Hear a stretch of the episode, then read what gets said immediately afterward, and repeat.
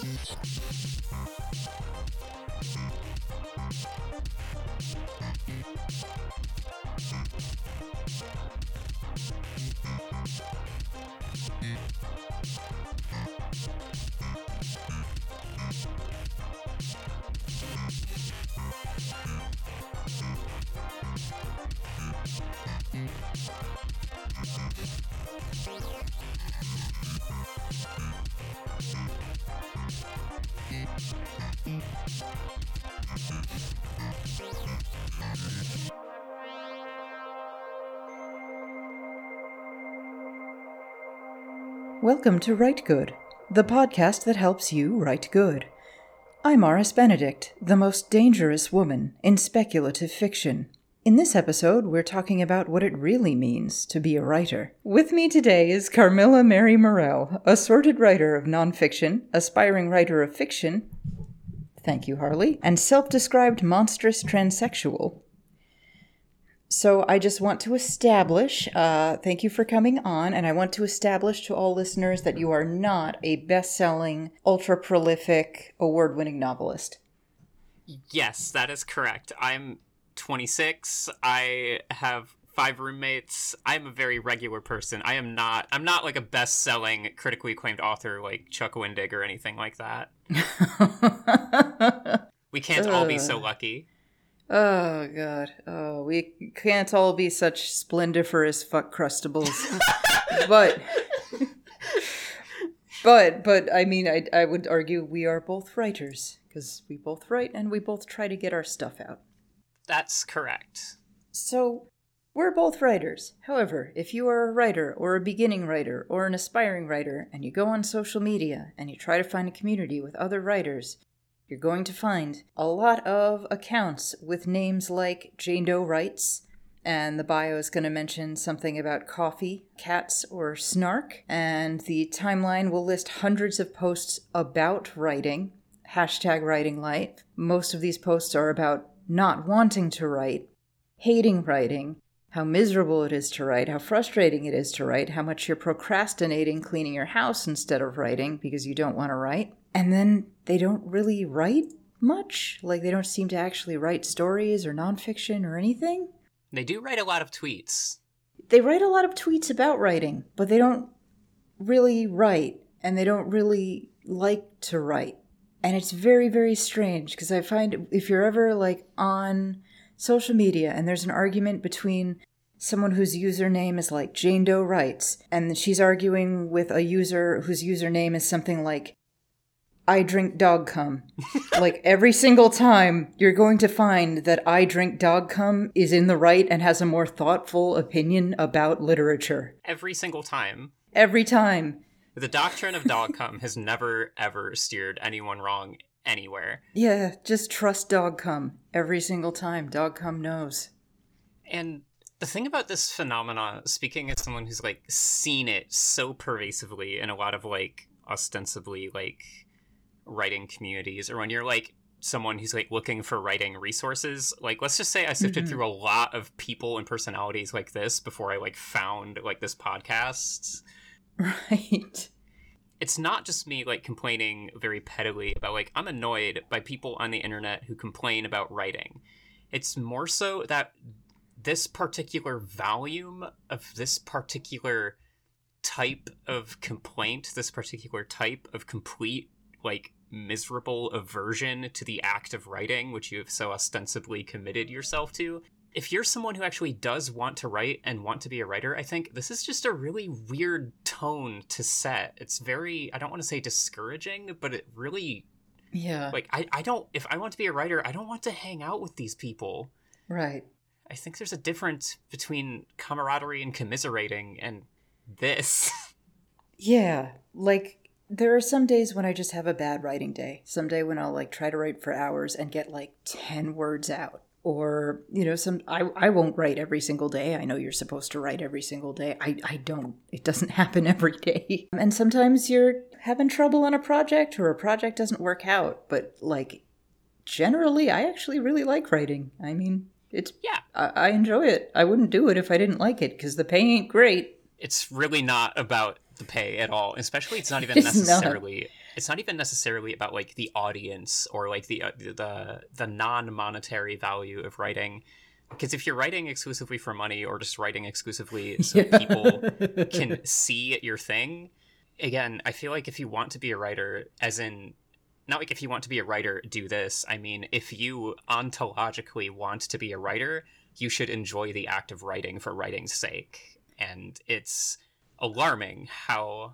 controversial this uh, idea is that you have to like writing in order to be a writer. Yeah, when you when you bring up this idea like are you sure you want to be a writer because you don't even seem to like writing. People get real mad and call you like a snob or an elitist or a gatekeeper. It's like, but I mean, this is a really basic standard to be a writer you have to write. Yeah, that's what the word means. You gotta you gotta write and like make some attempt to get your words seen. I, I feel like it's kind of I feel like there's a line there because there's a difference between like writing in your diary that you don't show anyone versus mm-hmm. I kind of think like seeking an audience is part of what makes you a writer, but the number one thing is you got to write. Right.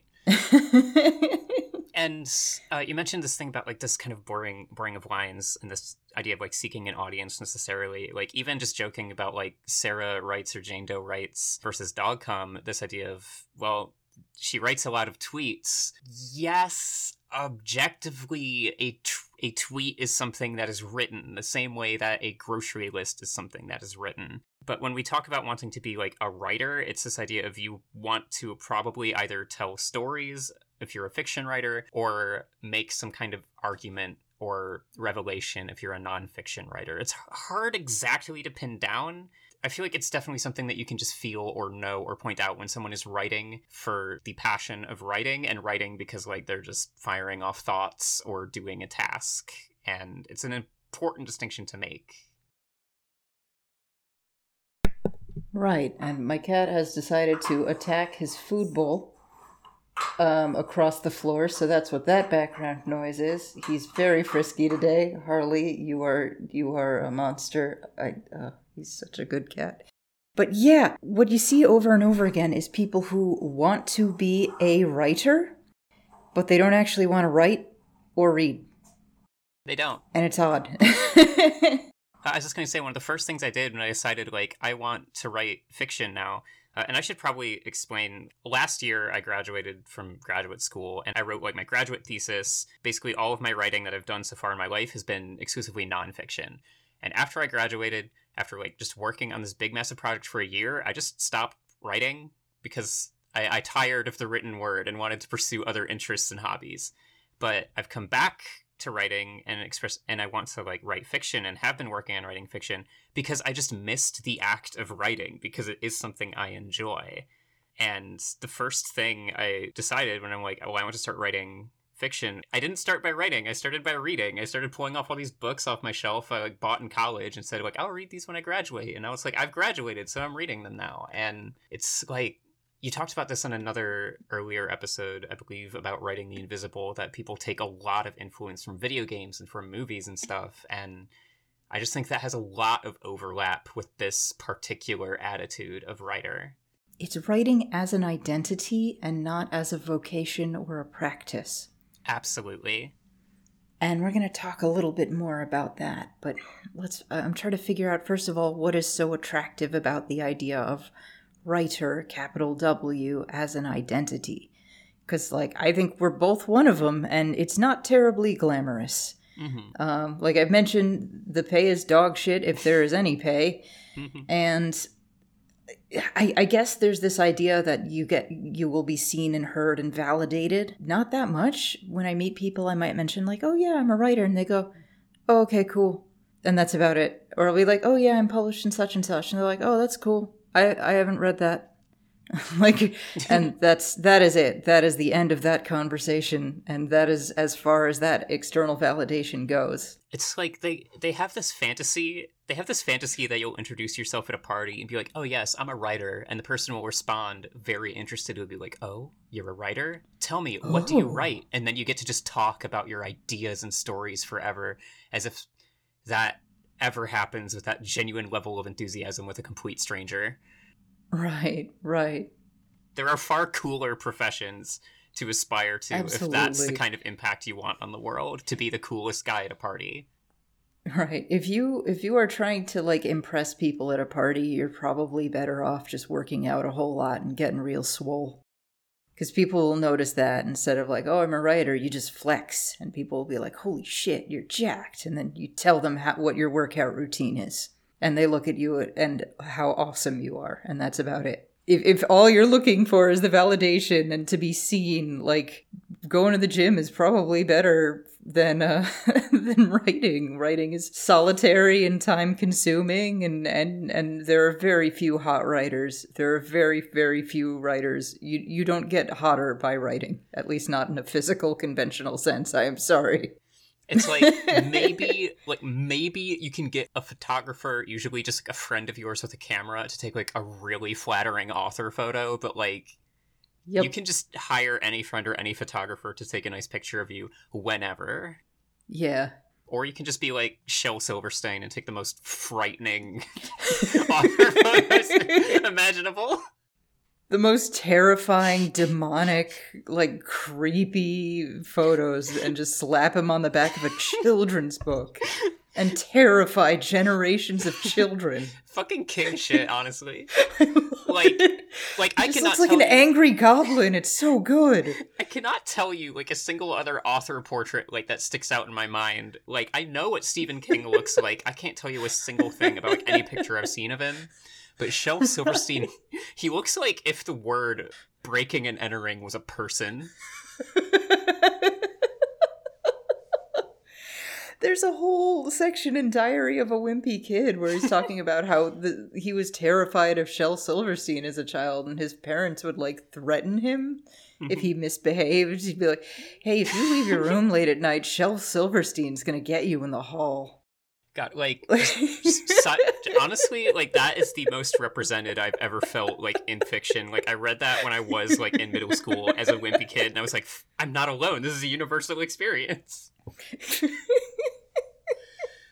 God. Yeah. Oh God. Contrary wise to like Shel Silverstein, I think that when people do think of writer, they think of this very particular stock uh, stock image of writer, which is like this right. erudite, basically just like they imagine like uh, Michel Foucault or something like that. Just like black mm. turtleneck, glasses, yes, hand, hands on the face. You're pinching your chin, kinda, because you're thinking. You're thinking real hard. You're like peering out over mm. a pair of glasses, mm-hmm. very thoughtful. Like the, the Ernest Hemingway with like the glass of scotch like on the desk, big cigar puffing as you're slamming the typewriter or something. Just these very particular cool images of writer that kind of romanticize the lifestyle. Right. There's a macho writer. There's the sort of romantic gothic writer. There's the, the, the very smart, brainy writer. And like most of it is not terribly true.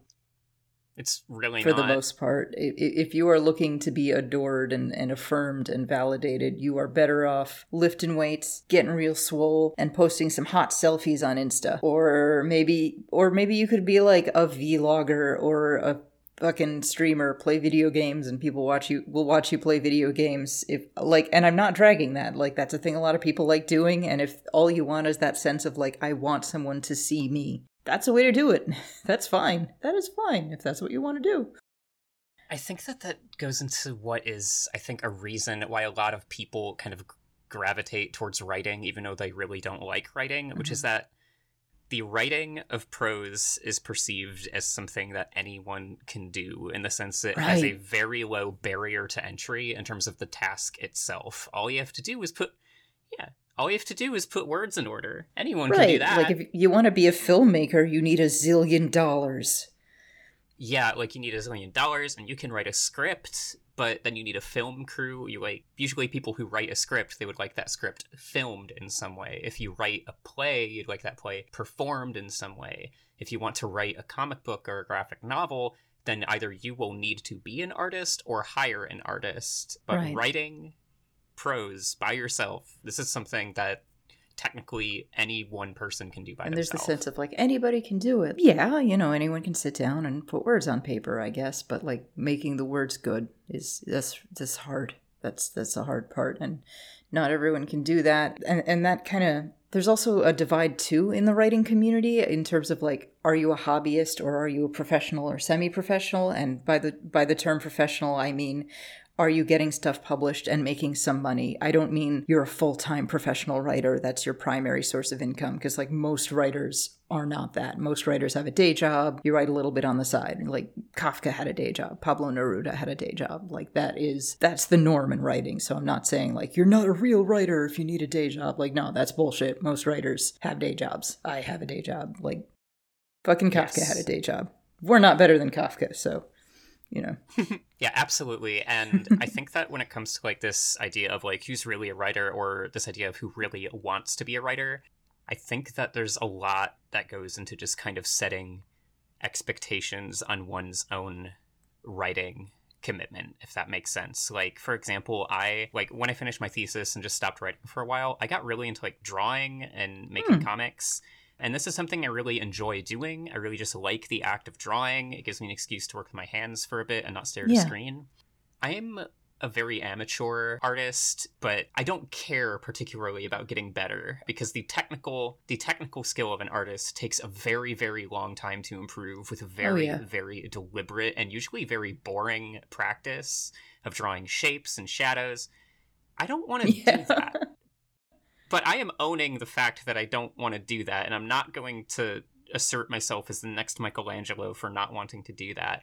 Right. And I think the same is true for writing, where if you are just purely a hobbyist uh, and not int- necessarily intending to like write very serious serious literature or original literature like if you're a fanfic author if you're just writing just shooting it off the hip to just get words out there because you enjoy pushing buttons on a keyboard maybe or it's just more of a social activity with friends who are also writing mm-hmm. as a mm-hmm. hobbyist that is perfectly fine and i'm glad you have a very fun and, and enriching hobby but if people want to be taken seriously as a writer then they have to take writing seriously and that's yeah. really where all of this comments and posting about how much writing sucks and how much you don't want to be a writer that's where that really irks me. Right, right. And there's this idea of like, oh, gatekeeping, blah, blah, blah. Well, there is a difference between a hobbyist and a professional. I'm sorry. There's a difference between like me mm-hmm. sketching silly little doodles on, on my notepad during really boring office conversations versus like an actual artist. There's a difference in quality, in, in just discipline, and just how you approach it. And Mm-hmm. Like you go to the gym regularly, but you don't plan on being like a bodybuilder. Yeah, I'm soon. not a bodybuilder. I'm not an athlete. I'm just someone who does a little bit of, of biking on my crappy stationary bike so that my heart doesn't totally implode during the pandemic. That's that's it. I am not an athlete, and that's fine. I don't I don't pretend to be. Yeah, it's fine. Like if I can beam any one message like to every person on the planet through the medium of this podcast, it would be that if you don't want to be a writer or if you don't like writing, like that's fine or if you need to change the way you write to work for you in a way that will make you like writing, that's also fine. Just please like writing if you want to be a writer because it'll make you happier. And if you don't like writing, then stop writing because it'll make you happier.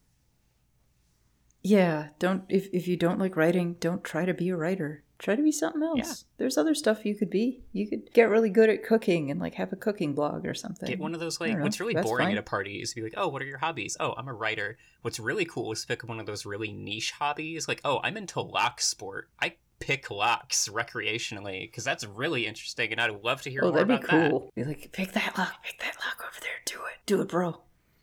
Like everyone in the party, like gathering around as you like unlock the bathroom yeah. or something. yeah. See, that's the thing about writing. You can't demonstrate. No, it's writing. pretty boring. If you just want, yeah, if you want a skill that you can demonstrate, either get into like the visual arts or like music. Mm. Yeah, or like acrobatics, athletic, literally anything other than writing if you want something that you can just immediately pull out. Yeah, a, a friend of mine was doing that earlier on in the pandemic. She does visual arts and she was just like live streaming her her drawing sessions and it's like very soothing, a sort of Bob Ross thing going on. Like, oh, here's a here's a woman drawing some stuff. Yeah. That's nice to watch. It's very pleasant when I wrote my thesis, I like made a joke on Twitter about like live streaming the writing of my thesis on Twitch and just like people in the chat like spamming PogChamp as I would use my 87th semicolon in this chapter. yeah, watching a person write is not terribly interesting, unfortunately. Um, But let's talk a bit about away from the fantasy of being a writer when you're this gorgeous, exciting person that Mhm. everyone's uh, really interested in, to the reality of the ri- being a writer, the reality of being a writer, and the first and biggest reality is that you have to fucking write. It's what the word means. you have to fucking write. I hope that if you're a writer, you know what words mean. And that's it. Posting about how much you don't want to write, it doesn't count. And, and I'm not going to be like super strict about, well, it has to be published in this way. The line between traditional publishing and online content creation is super thin right now. I think self publishing counts. Putting stuff up on your website counts as much as making your own zine did back in the day. I mean, in the 90s, how many writers were just like making their own zines? In a Xerox machine, stapling them and just chucking them around. Substack counts, putting putting out some really mm-hmm. fucking good medium post counts, but you have to write. You have to write, and it's astonishing how angry people get when you say this. right, because it's. I, I just cannot even imagine this mindset at all, where you are someone who is not writing, and I don't mean not writing in the sense of, oh, like my mother died tragically and I've been too heartbroken to write, or like I had a chronic illness and lost my job or something. My life just went totally to shit, so cranking out my thousand words a day wasn't a huge priority. If that is the kind of situation that is keeping you from writing, like this is not about you and your circumstances. And I think that's important. Yeah, if you're having like pandemic writer's block, that yeah, I'm not gonna that that's not about you. That it's happening to a ton of people. And I don't blame anyone for feeling like creatively plugged. I definitely for a couple of months I I was working on this one project before the pandemic started and I was like right at this scene where the protagonist is at like a crowded party and then the protagonist and then the pandemic happened and we were all in isolation and i like couldn't write this scene because it felt so like strange and alien and obscene to be writing about people together close at a party and i just had to put it aside for like four months before i could get back to it and write it without feeling weird. But you know just in general like you, you gotta write and it's not snotty or elitist or gatekeeping to say like to be a writer you must write sometimes in some fashion. I think of this very just like this very memorable tweet from friend of the show Gretchen Yeah. Felker Martin that verbatim just goes every day I write my gay little words. Every day I do this. You have to write your gay little words. And- that's what being a writer means. Like and as and as we said you don't literally have to write every day. It's the Mhm. ideal like it's just a good thing to strive for. Uh, I usually write like a couple hundred words like every other Yeah. day as it stands Yeah. right now. Just just because sometimes like i come off work and i'm very just I, brain fried no thoughts head empty. Other times it's just because i'm working on my art or just doing other hobbies and activities. But it is something i am intentionally keeping up regularly as regularly as i can. And i think that's more the ethos of the statement Yeah. because it is progress. And gretchen very famous firebrand mm-hmm. on twitter when she makes these kinds of arguments that in order to be a writer you have to write she will very genuinely tell people that if all you can get out is like a single sentence per day that's Yeah. still writing and that still matters. Yeah that's good enough. If all you got is 10 word if you only got like 10 minutes to yourself to write a day like do a haiku. I don't know.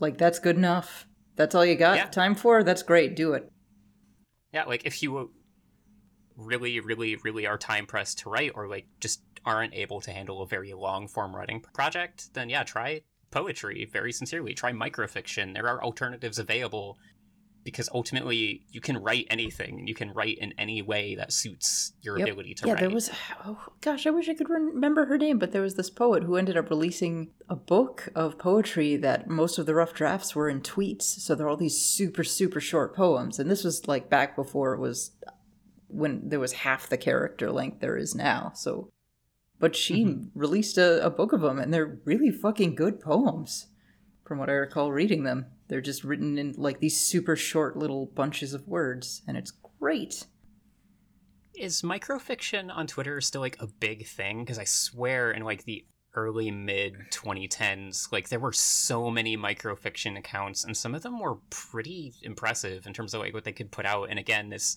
140 character limit era Yeah. of Twitter.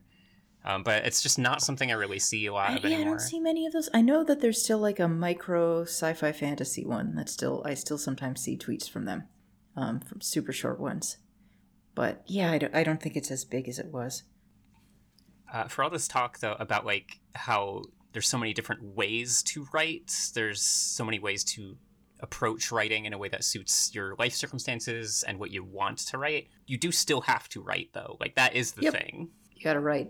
And I mean, that's really the main thing of being a writer is you have to write. I've heard people say, "Oh, I don't need to write. I'm a writer in my soul." Like, no, you have to write on the page.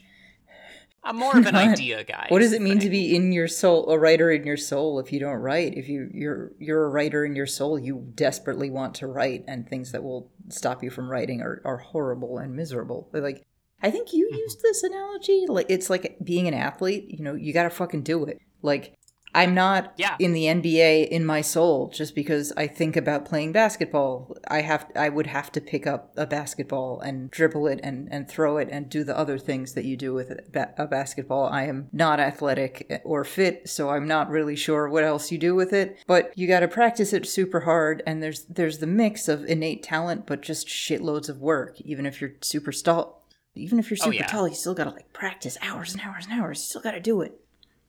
It's like I wouldn't even necessarily compare it to like uh, a sport as multifaceted as basketball. I can almost think of it as just something like the pole vault, where it's like you can train and you can practice and you can work out to build your body to peak athleticism.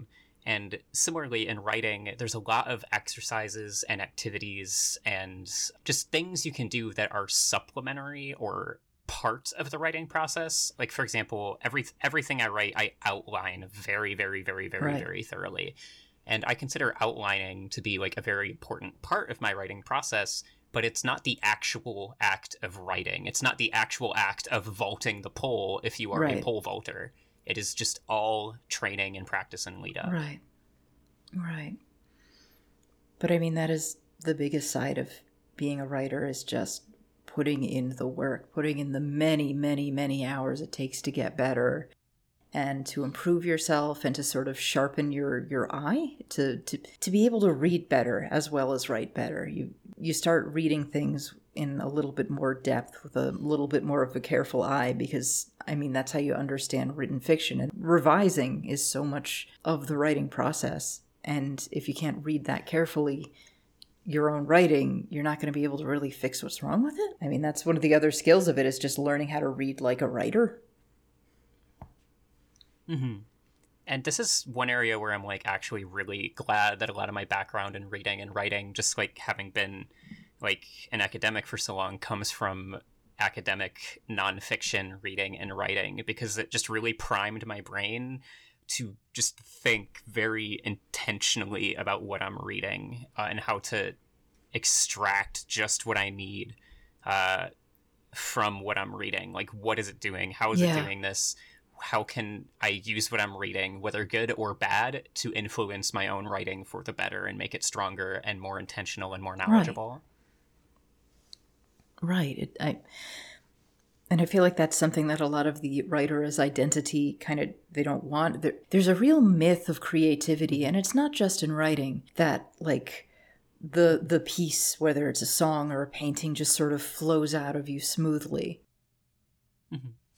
it does not fucking do that. Like whenever we're watching, whenever we're watching a, you know, whenever there's a biopic of like a rock star, there's always just we get the scene where they get the idea of of the song. Johnny Cash going, "Why, yes, I I will walk the line," and then you know, smash cut to he's in a recording studio finishing up the final cut of "I walk the line," and it's like, ah, that's how the song, that's how a song happens. We don't see the however many hours in between he was like messing with chord progression and getting the lyrics right, getting the meter right, just just nailing it out. We never really see that, and I feel like that's that is how people think that creativity works. You get an idea, and then and then there the book comes out of you, and it's like, no, no, you need hundreds of hours in between that of just writing this fucking book. I guarantee you that like first early draft of Walk the Line is like Oh, dog I'm shit. sure it is.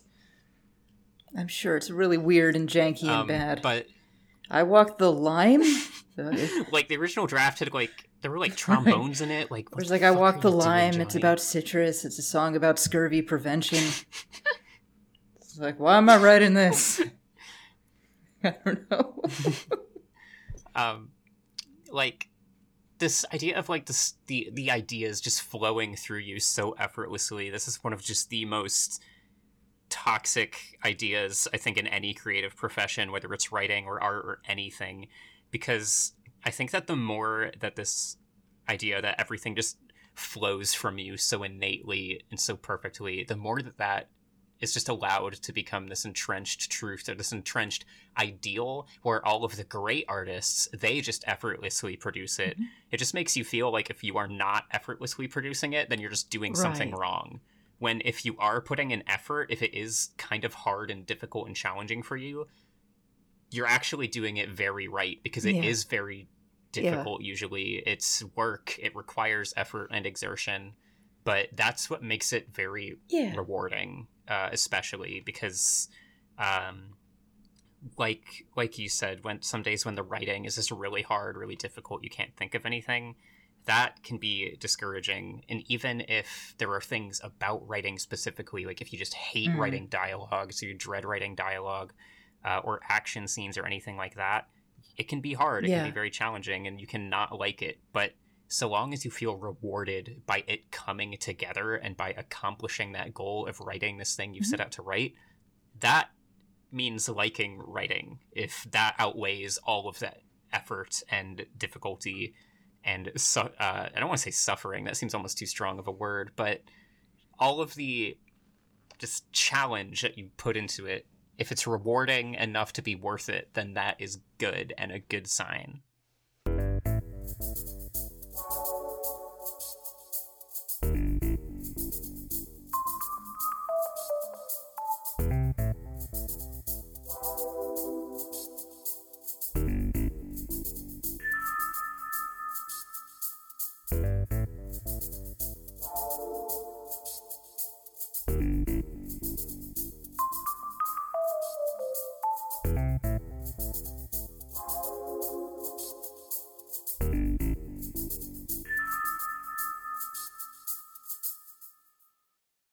And and I, I want to stress there's also this converse idea, this sort of equally there's this other side to the coin, which is like that of the tormented, miserable artist who's like killing himself to make that you don't want to be one of those either. Like if it's I hate writing, it's like wrestling a demon. Like maybe don't do that then. Do something else. Like Yeah, like please take care of yourself. And in a lot of those cases, that's like that's like the that's like you're just not feeling rewarded by writing. Like if at literally no point you're just like enjoying this. I hate this so much. I'm so angry. Like maybe put that project aside, start a new project or something, come back to it. You know, I've had to do that. I've, I've had to do that, or or just this project ain't working maybe it's not meant to be finished but you can like recycle some of the stuff from it and use it in another story and that's that's cool. Um, but it, it's usually not the dramatic thing. It's just you're slowly methodically kind of working through it. That's it. It's not glamorous. It's not sexy. It's a lot like just going down to the word mines and mining out as many words as you can and it's hard and kind of tedious from an objective perspective because you're just sitting there pushing buttons. But you come out with some words, you go back down the next day, you come back out with some more words. 15 tons, what do you get? Etc. Yep any any vocation takes some work and and some of that is just sort of toil and if writing's not something you enjoy then that toil is going to be fucking miserable. That's part of why you have to like writing because a lot of that slow methodical stuff is it's like spending quite some time thinking like which word do i use here? Am i going to say tall or am i going to say statuesque? Uh, you know making these little choices and unless you really love the written language like that's going to be boring as shit and miserable for you. You you've got to have a passion for it or else it's just going to feel like a, a bad homework assignment. And it's like you're a grown up don't give yourself homework. You don't have to do this anymore. Yeah and again like this idea of like so much laboring over word choice or things like that. Some people like just write like a ton of words and then like go back and edit it later. Other people, it's like usually a slower pace because it's a lot more kind of surgically precise of a process. Mm-hmm. Uh, and neither way is like better or more advanced. than the other. It's just basically do you want to revise yourself more now or later? If you are trying to write one way, like perhaps consider trying the other way if it is so miserable or uninteresting to you. Absolutely. But the main thing here is that you got to put in work. You got to be willing to put in work. And if writing is not a thing you enjoy doing, then that work is going to make you miserable and maybe pick something else to do because the reward writing is its own reward because the other rewards for writing are pretty small. Most writers don't make much money of it off of it. You don't get universal fame, prestige, or like babes for getting your work published. I mean, I've gotten a fair number of stories published, and what it is is you get it out there and you get the acceptance, and maybe you get your check and you get this brief high, and then life goes back to normal. And then your contributor copy comes in and you post a photograph of it, and people say, like, oh, cool. and then your life goes back to normal and you start on the next thing. It's not like the door to my apartment flings over and a bunch of like pretty ladies with cash you know, comes in and like puts flowers on me and tells me how cool I am. Like, that's just not what happens.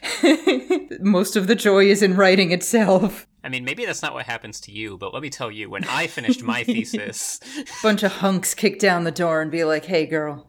yeah, they're still here. They won't move out. yeah just putting garlands of flowers on you and like with that say like world's best writer and they carry you on their hunky shoulders you know? Nah not not happening. That's not what happens. Especially not in a pandemic. Like come on let's be practical. Yeah you, i mean the hunks the hunks aren't very good at social distancing. Like they're really not very good. Their him, himbos are really bad at like understanding that the mask has to cover the nose. They're really bad at it unfortunately. I just like to request like a gaggle of masked up vaccinated hunks yeah.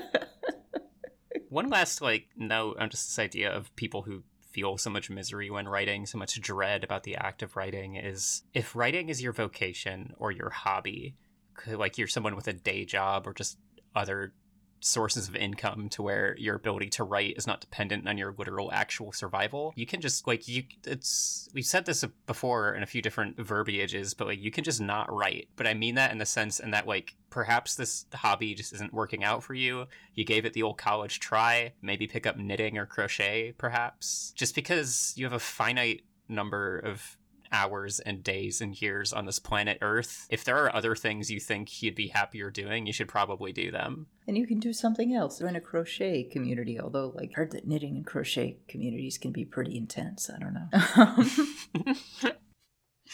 perhaps you can get really into bodybuilding. Yeah. And once you get strong enough, you can join a gaggle of himbos to go break down the doors of people who did decide to stay writers. Right. And then you can be like close to writing anyway by like lifting the successful writer on your giant muscular shoulders and telling them how cool they are. I'm just I'm just picturing that one like cartoon that's like where do you work out? The library and like that's it. That's the himbo and the writer. Exactly, exactly. Perfect relationship. Ugh, wonderful. But anyway, let's talk a little bit about excuses. Mm-hmm.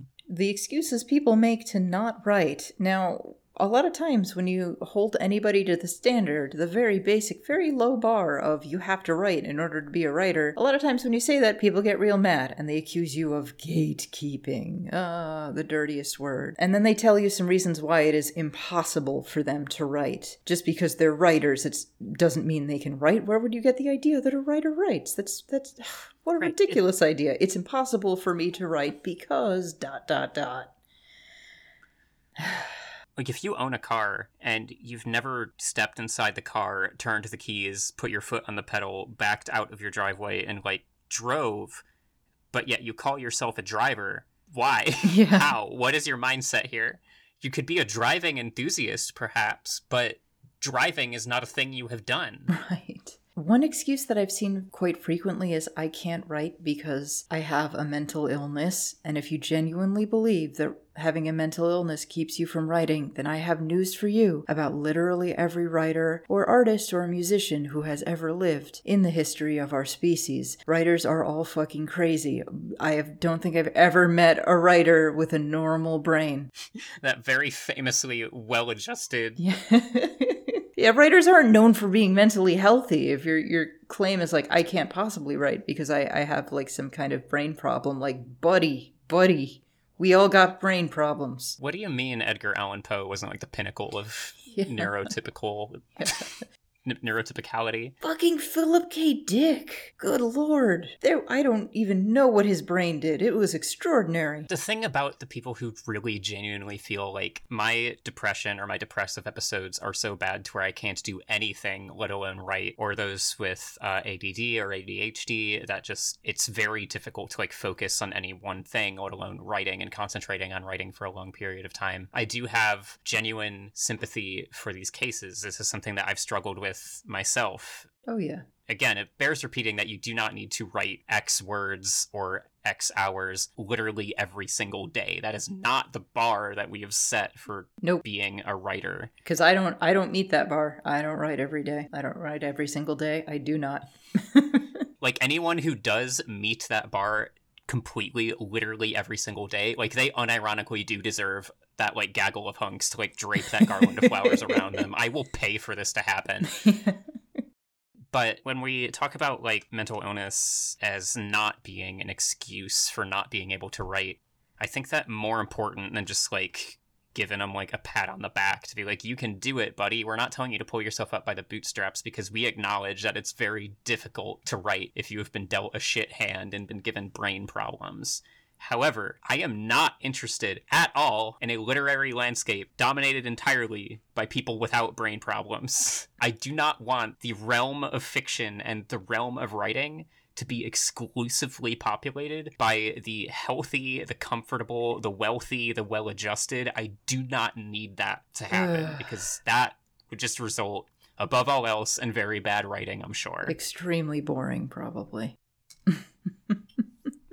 but that's one I've seen a lot. Um, another one I've seen, and we went over this earlier, was I have other Mhm. commitments. I can't write because I can't find the time. I have a job. I have, you know, a kid. I have this. I have that. I I can't write because I have to post about writing. I I'm busy doing this. I'm busy posting about Just- writing, so I can't write. Blocking off my three to five for posts. And I admit, writing is a big time commitment. And I, I'm guessing most people don't manage to put in the hour every single day. And sometimes your life gets into a place where you can't write for a while. I believe Ursula Le Guin co- took a couple years off when she had kids because she realized she couldn't be a full time writer and be a full time mom. And she chose to be a mom instead. And yeah, understandable. I think that's really sensible. And I think that's a, a good choice for her. And that's fine. Nothing wrong with it. And sometimes you don't even need a reason. You can just stop writing for a while if you don't want to, if it no longer interests you, or if you're just interested in doing other things. Yeah. You, you're allowed to do other things. Like writing is just a thing that you are currently doing. Yeah, but generally, I think like if you got time to post, you've got time to write. If you got time to post about writing, you have time to write. And I guarantee you that writing is more fulfilling than posting about writing. Yeah, and before anyone accuses us of saying some like, if you've got time to lean, you've got time to clean shit, we are not your managers. We are two podcasters. Yep. We hold no power over you personally. Yeah, I can't gatekeep you because like I don't own a gate. The only gate I own is like, can you be on my podcast? And that is not. the Right Good podcast has, I think, 35 subscribers on Patreon. We are not a powerful publishing juggernaut right now. I do not have immense influence in this industry here. These, these are why your cats like scream so much during your podcast. They just are outraged at this gatekeeping of not letting them on. yeah. But you need to let them speak. Yeah, when when Harley in the background yells, what he's actually saying is like, Raquel, I think you're gaslighting your listeners. Because I, a cat, also don't know what the word gaslighting means either. But I'm gonna apply it to stuff where it doesn't belong. Your cat, who has received like 10k kudos on their Stucky fic, is very upset with your takes on the fanfiction community.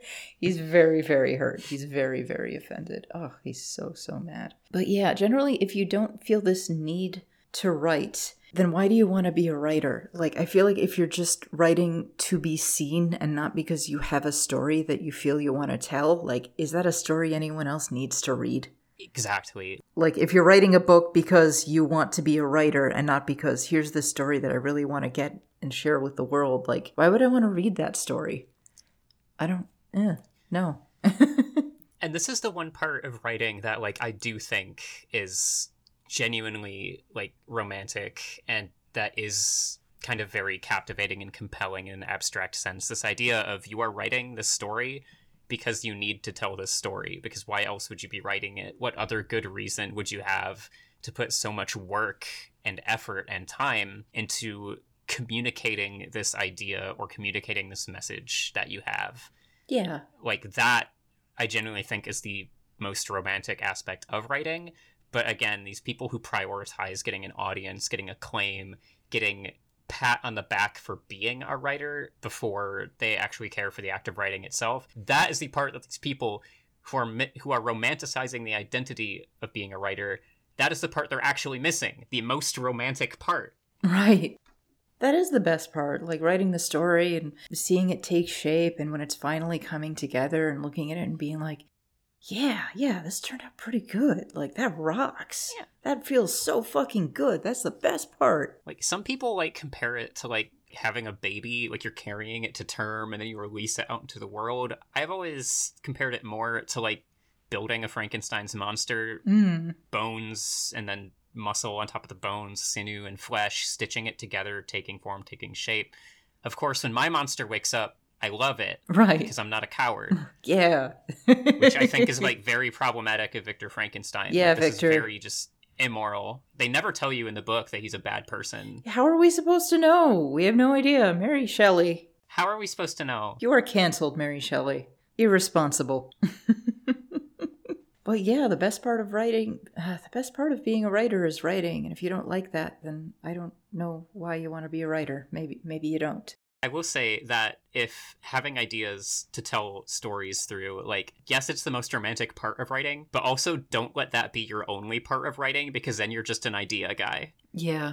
Yeah, I feel like, Don't be an idea guy. yeah, if you're just an idea guy, maybe essays might be a little bit better and not necessarily fiction, or if it's like, I'm writing this story as a political polemic. Like, yeah, my politics definitely go into the stories, but a lot of the time I've found, I've realized while I'm writing, like, ah, the original political message I've was planning is kind of going awry because I realized this character needed to be, you know, needed more breathing room to like be himself and be a full person then and in order to do that I had to kind of let go on being like you will symbolize that, you know. you have a you have a far more generous idea of what the idea guy is than I do. Because when I think of idea guy, I just think of the guy who never shuts up about how he's like got an idea for a story. Oh, yeah, yeah. Okay, yeah. Wait, just like point points at forehead, just like you know, it's all up here. One of these days. Right. Why isn't today one of these days? Yeah. It can be any day. Just do it. Yeah, we got time now. That is the one thing we got. If that is the only issue of one of these days, there, we've had a lot of these days. We're about to have 365 of these days in this fucking pandemic pretty soon. Uh, God. which I'm having a lot of unpleasant feelings about. Uh, thinking about that, it's not. It's not good. It's not great. Jesus. I know. To be fair, I think personally, I think that they're they're like extending the lockdown and the pandemic on purpose to give everybody a chance to like write their own King Lear. Yeah. When the pandemic first started, they everyone is obsessed. Like Shakespeare wrote King Lear in quarantine. Everyone can write their own King Lear, and it's like, yeah, if you're listening to this, why haven't you written King Lear yet? Yeah. Go write King Lear, specifically King Lear. Th- th- This this is this is sarcasm. My opinions on the take that everyone needs to write a King Lear in quarantine are very complicated and not the subject of this podcast. I did finish two rough drafts, one of a novella and one of a novel that I was working on for years, so that's pretty fucking cool. I feel good about that. Yeah, that's fantastic. Now I'm revising them and it's like, oh my god. And the revision process is super slow and grinding, but it's like, well, Yeah. at least I'm getting something out of this stupid fucking pandemic. At least I'm trying to get something good out of it. If I get like a, a finished novel or something or a finished novella out of it, I'm going to be like, okay, that's cool. That's something good. Th- That is like the main thing that's keeping me going during this. Ugh. Because I Mhm. like writing, because I'm a writer. Yeah, because writing's like really fun, I think personally. Writing is great. Maybe other people might not think that, but like I think it. I like it. I have some bad days. Sometimes it- I, I think typically when I'm writing a rough draft, my usual average is around like three to 400 words an hour. But like some writing sessions, I might get like 50 out, you know, and some writing sessions I'll slam it and get like 600 out and be like, holy shit, that was amazing. But some days, you know, you just only get a little bit out, but you're always working something out in the back of your mind. And maybe next time it'll be better. Maybe next time it'll be better. Who knows? You know, shit. It, Yeah. Whatever It's it's fine. Um, and I think what people like about the act of writing is gonna vary a lot. Like for me, like like I mentioned earlier, like I'm a very kind of like surgical, precise writer where I'm like laboring over word choice and sentence structure and sentence order. So for me, it's almost like writing as puzzle game mm. where like I'll be fiddling with something and then just have that like really great aha moment where it clicks and sounds good and conveys exactly what I'm trying to convey. And that shit hits good. Mm-hmm. That is why I like writing. Yeah, when you're mess when you're trying to figure out how to get this one thing across, and you finally get like that one elegant sentence mm-hmm. that like gets it all just right in a way that looks effortless, though. It's like, oh, oh yeah, yes, fucking nailed it. Those those don't happen in, terribly often, but when they happen, it's so good. Oh, absolutely. Oh, yeah, that always feels great. Ugh. But let's move on and talk a little bit about identity. A lot of people get hung up on the idea of being a writer as an identity, and I feel like this is part of a larger, more general social issue of seeing yourself, of seeing other people as fixed identities or categories that are very rigid and very clearly defined and very neatly categorized and sort of very binary. Yes, and like I am a trans woman, so I think I know a little bit about fixed identities and binaries. right. And and I feel like that's such a common thing now. I don't know I don't know if this was just something we've been doing forever, but the idea of identity as rigid and unchanging and eternal and clear cut like I am a writer or I am not. Well, maybe you write for a while and then you take some years off. Like that's normal. Yeah. Are are you a writer or not? I I don't know. Probably, yeah. And I think this goes a lot into like part of it at least is this idea of I think like not even necessarily just like the hustle culture or like the grind culture, but just this kind of very new millennium problem where you like need to turn all of your vocations into like something monetizable or something that'll earn you that clout online to where you can't really just be a hobbyist or an amateur or just someone who does a thing like i mentioned with me and my right. very complacently amateur art right like it's it doesn't have to define you and it doesn't have to consume you. It's okay for it to just be a hat that you take on and off. I even outside of like monetization, I feel like there's this obsession with slotting everybody into inherent unchanging categories that define them. Like she's a Potterhead, he's a Whovian, I'm an adult Hufflepuff or whatever. Like everybody's got to fucking put themselves and everybody else into a Hogwarts house, and it's like you don't have to do that. You don't have to do that. We can just be people. You don't need to decide, here's what my identity is. This thing defines me in every way, and any attack on that is an attack on my identity. And it, I feel like, is this coming from marketing demographics or something? Or is it just people are lonely and need a sense of belonging, and this is the only way we kind of know how to do that? 100%. Stuff like Potterheads and Whovians, a lot of these fandom identities that just define people who consume product.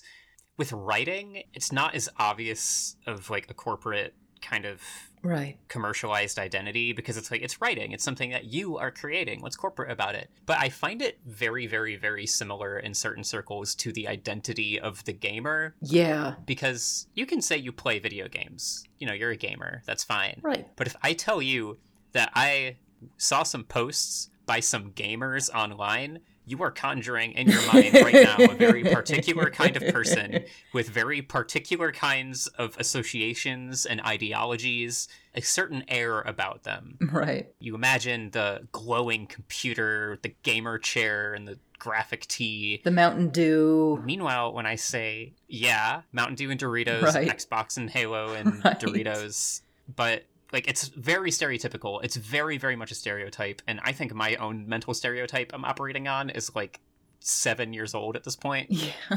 but there's a very similar effect with writers, where when I say I saw some posts by writers online, you are conjuring a very particular kind of person in your head. Mm-hmm. And this kind of person has probably commercialized the writing identity through buying like a ton of books, always taking pictures of books, buying lots of coffee that they call writer juice and like mugs that say like am writing or something.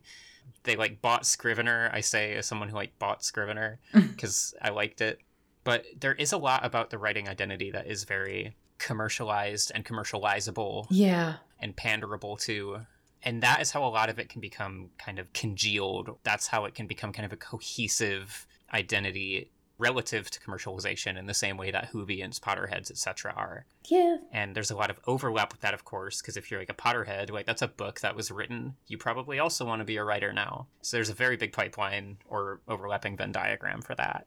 Right. I mean, it's marketing demographic. There are a lot of products and services marketed to writers or aspiring writers. And Mm-hmm. it is kind of extraordinary how many people are out there kind of lurking, like waiting to pounce on some hopeful, starry eyed, aspiring writer to make money off of them. And it's so strange, too, because it's like, are, are writers all rich? You, I, it's not that lucrative a field. I don't know. Like, Yeah. there's a lot of scam artists. We did have a, an episode about writing scams earlier, which was Mm-hmm. pretty fun. But man, there's so many services that want to like take money out of you, and ugh, it, it, it's gross. And not even services, just like goods. Like how many yeah, how many like notebooks and journals go purchased each year that never get a single word written in them, but they sure look nice in your drawer, I'm sure.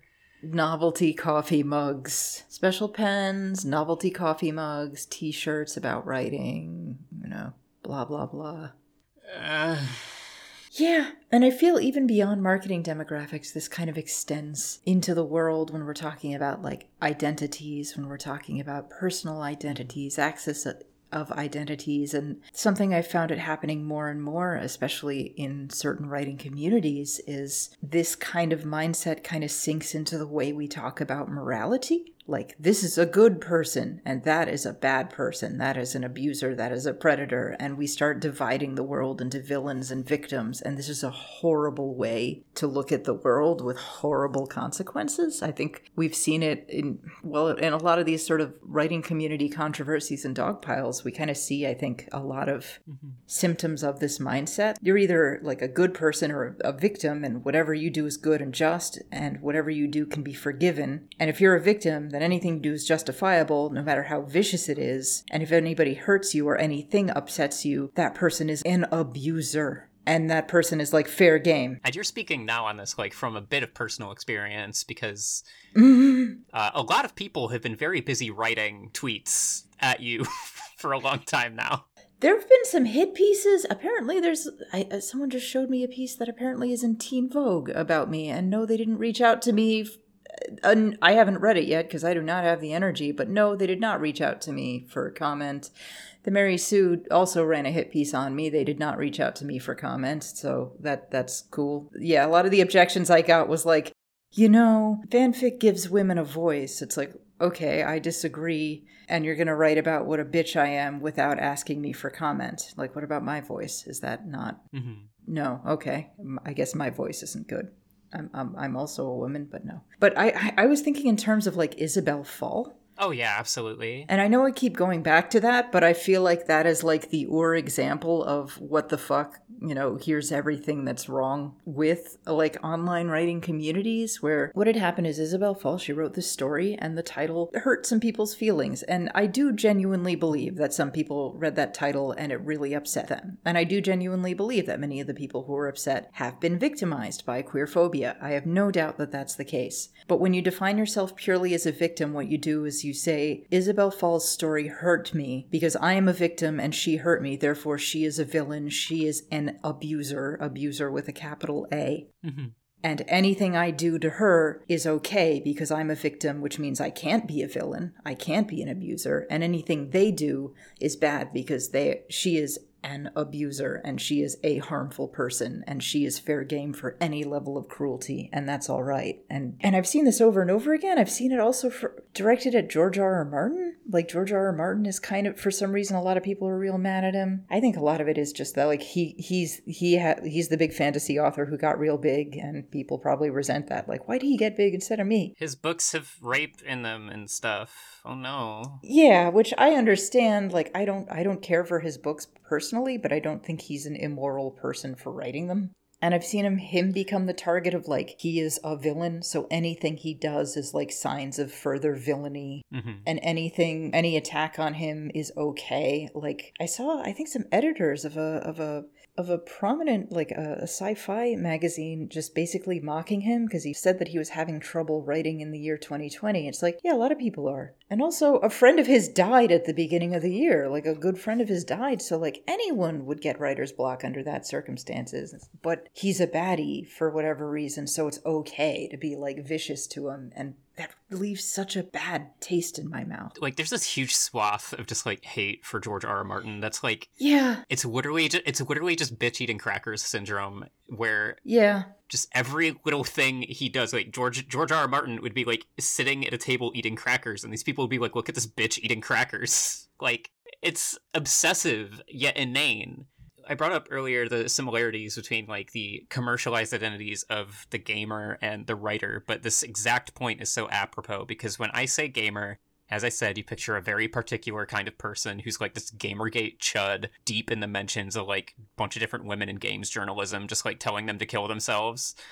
incredibly angry at Anita Sarkeesian all the time for everything. Still mad about her. They're like playing Metal Gear Solid while like they're playing Metal Gear Solid with one hand and typing like keep politics out of my video games with the other hand. Right? It's awful. We we picture this person in our heads and we're like this is a bad person. That's that's bad.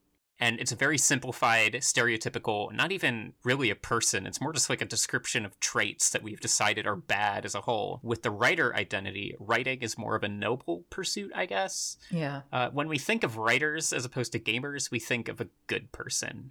And when writers think of writers, they think of a good person and therefore think of themselves as a good person because they are writers. And writing is good. And they're good for being writers. And it's a very weird moral projection Right. uh, onto this vocation. Like on top of writing, like for audience acclaim and writing for praise and or writing for money, there's I sincerely hope that people aren't writing just because they think that'll make them a good person or make them morally infallible or that it'll make them a wise authority to speak on issues of abuse like inherently Right. but given what's happened so much in writing communities and what's happened to writers like Isabel Fall, which I always appreciate when you bring up because I will never stop being mad about that. I'm never gonna stop being mad about that. It was so disgusting. I will never fucking shut up about it. Fucking horrible. But the way these people are so goddamn fucking eager to think that they, the wise, super intelligent, erudite, good moral having writer, for them to center themselves in these fucking debates at the center of the universe will always, always, always, always, always irk me, if not just infuriate me. And it, when you think in terms of like that, you know, I'm a good person, that's a bad person. Like it, you start justifying anything. Yeah, it's a dangerous stopping point. Anything I do is good because I'm good, and anything they do is bad because they're bad. And and it also leaves out the possibility of any kind of redemption. hmm I believe people can change. I think people or people can change, or most people aren't all good or all bad. We have like good parts of us and bad parts, and sometimes we do good stuff and sometimes we do bad stuff. I am unsure if you saw, but the comic artist and publisher Carta Monir put out a thread a while ago on Twitter that was, in short, the most what I consider to be the most like reasonable take possible, which is that dividing people into perfect victims and forever evil abusers is Right. not only just irrational, but like uh, literally just socially unsustainable. Incredibly harmful too. So we have to make room for the rehabilitation of people. That that's it. That's really the big point of the thread. And people were coming down on her so hard, accusing her of saying like, "What do you mean that I have to be personally responsible for like the rehabilitation and recovering of my abuser? What do you mean to insinuate that I need to go up to my abuser and open mouth kiss them right now Right. shake their hand and give them $10,000. This is not what Carta's said at all, but people leapt to that immediately. Right. It's such a bad faith reading because I mean, first of all, any anyone knows this. Anyone with any sense of human psychology understands that sometimes like bad or harmful behavior comes from a source of genuine pain, sometimes it comes from trauma or like a substance abuse problem. And when you can deal with that, when you can deal with the root of that, the person can stop doing that. And that's good. That's good. That's much better. It's great when people stop doing bad things. Anybody knows that sometimes victims of abuse carry that on to some and do it to somebody else. Not everybody, but you know, if you are a victim of something terrible that can traumatize you and as a result you might do some shitty things it, it, the idea that you need to have a perfect victim it also means that like if somebody attacks someone who's not perfect then it's like well it's the classic like oh she deserved to be raped she was a slut hmm she wasn't this perfect virginal nun so it's okay she had a she had a spotty past so therefore it wasn't rape like it's that same fucking bullshit and Yeah. Ugh. And the idea, it's not it, like, what do you do? What happens? Someone is bad to you. Do they have to disappear forever? Do, are we going to like execute everybody who hurts somebody else? Like, we can't do that. We we just cannot do that as a society. So like we need to deal with this fact that the majority of people who are going to hurt you in some way or another, maybe it's vicious abuse or maybe it's just being a garden variety asshole, they're going to keep living in the world and we need some kind of way to like deal with this fact and hopefully maybe make it better somehow. What else are you going to fucking do? It's not so much that, like, this debacle, this conundrum is so inherently wrapped up in, like, whether one wants to be a writer or not, but it's more so that there's this trend of people either staking their morality or staking their authority to speak on morality in their identity as a writer. And you see this in the ways that people will argue that written stories need to convey certain morals, need to be didactic, need to teach you good behavior. And that is a very frequent subject on the show, so we needn't go into too much repetitive detail here Right. but these things are connected. There's a very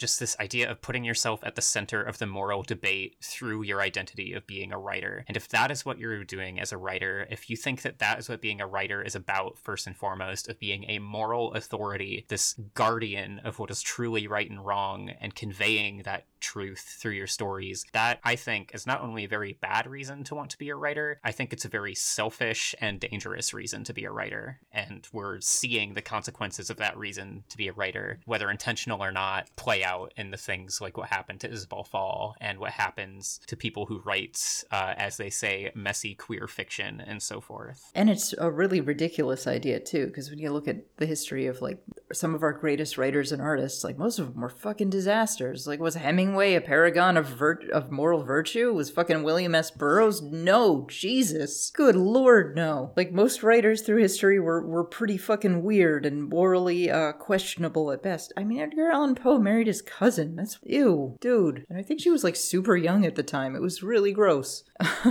People in the 1800s just like loved marrying their younger cousins. Yeah, it was real gross. It was a, it, It was all the rage. It was a it was a century of pervs. It really was, man. It was just the century of creepy uncles. It was nasty. I'm glad that shit's done. Your your husbuncle. The 19th century was like the worst century, I feel like almost. Well, in some ways, I don't know. It was just super gross. It was a bad time. Yeah. It was not great. But ugh. Yeah, yeah, just seeing these categories, these discrete categories of I am a writer in my soul, it is in my DNA. I am a good person, it's in my DNA. I am a victim, it is in my DNA. Unchanging is just kind of contrary to, to human experience and kind of leads you to think and act in ways that are real shitty. So let go. Let go of the idea of writing as an identity and think of it more of here's a thing that I do because I have a passion for it. Yes, and it's not even this idea of like you are guaranteed to do something wrong or bad if you hold this mindset. It's more just like I think that holding this mindset is doing yourself a disservice because if you accept the idea that you are a changing, dynamic person who's not inherently bound to one particular identity or one particular thing or one particular activity that you've kind of pinned your whole thing on, like it's only going to f- almost feel liberating in a sense to be able to define yourself in other or more multifaceted ways. And if after that kind of reevaluation of yourself. If you still want to be a writer, if you still choose to write, I think it's only going to make you a better and happier writer. Yeah, yeah, absolutely. And I think that's a good way to end it. That is a perfect note that sums it all up. Uh, but before we go, where can our listeners find you and support your work? That's a great question. I am on Twitter at Dracula Voice. I am known as the trans feminine Frankenstein. If you've seen my like very good posts around, because I write so many posts. Uh, I also have my own personal website, DraculaVoice.com. You can also go to badtransrepresentation.com. I bought that URL this week. So worth It's it. so good. I cannot believe it wasn't taken, and now it's me. Oh, I'm so excited. That's such a good URL. I'm just like like Twitter is just where I go to like shoot out like every single thought that enters my head the moment it does enter my head. Uh, my personal website is infrequently updated, but it's where you can find all of the nonfiction I've wrote. It's also where you can find my thesis, which I've mentioned a lot of times throughout this podcast, which is about my theory of monstrous transsexuality and how it is represented in Frankenstein films and narratives of the post-war era. Ooh. The rave reviews are in; people really like it. I think. I'm sure. Yeah, that sounds interesting. And then, of course, uh, I am an aspiring fiction writer. I've been writing fiction, and as soon as that's like done and good, that will be on my website as well. Mm. Fantastic. Well, thank you so much for coming on the show. It's been a pleasure. I know that we're like literally just recording it right now live. It almost feels weird to not hear like the closing theme music like creeping in or fading in at this exact moment. And that'll and hearing that will be even weirder for our listeners because we will put the theme in. yeah, they're gonna be like, wait a second, where is it? what it what it is a theme, but we're hearing it right now. What? but thanks again for coming on, and thank you. Oh, thank you so much for having me. Thanks. And thank you, audience, for listening. That's all for this episode. If you like what you heard, head on over to patreon.com slash writegood and subscribe. Subscribers get bonus content and access to the Kitty Sneezes Discord, where we talk about writing and critique each other's work. We've got sort of a writing circle going up there, and it's it's been really good. We've gotten some really good feedback. And be sure to join us next time when we talk about the new gatekeepers. Until then, keep writing good. This has been Write Good with R.S. Benedict, hosted by R.S. Benedict and produced by Matt Keeley for KS Media LLC. Edited by Sid Oosley. Theme song by Surgery Head. This has been a Kitty Sneezes production. For comments and concerns, please write to us at writegood at kittysneezes.com. That is R I T E G U D at kittysneezes.com. If you'd like to support us, please visit our Patreon at patreon.com slash writegood. kittysneezes.com in color.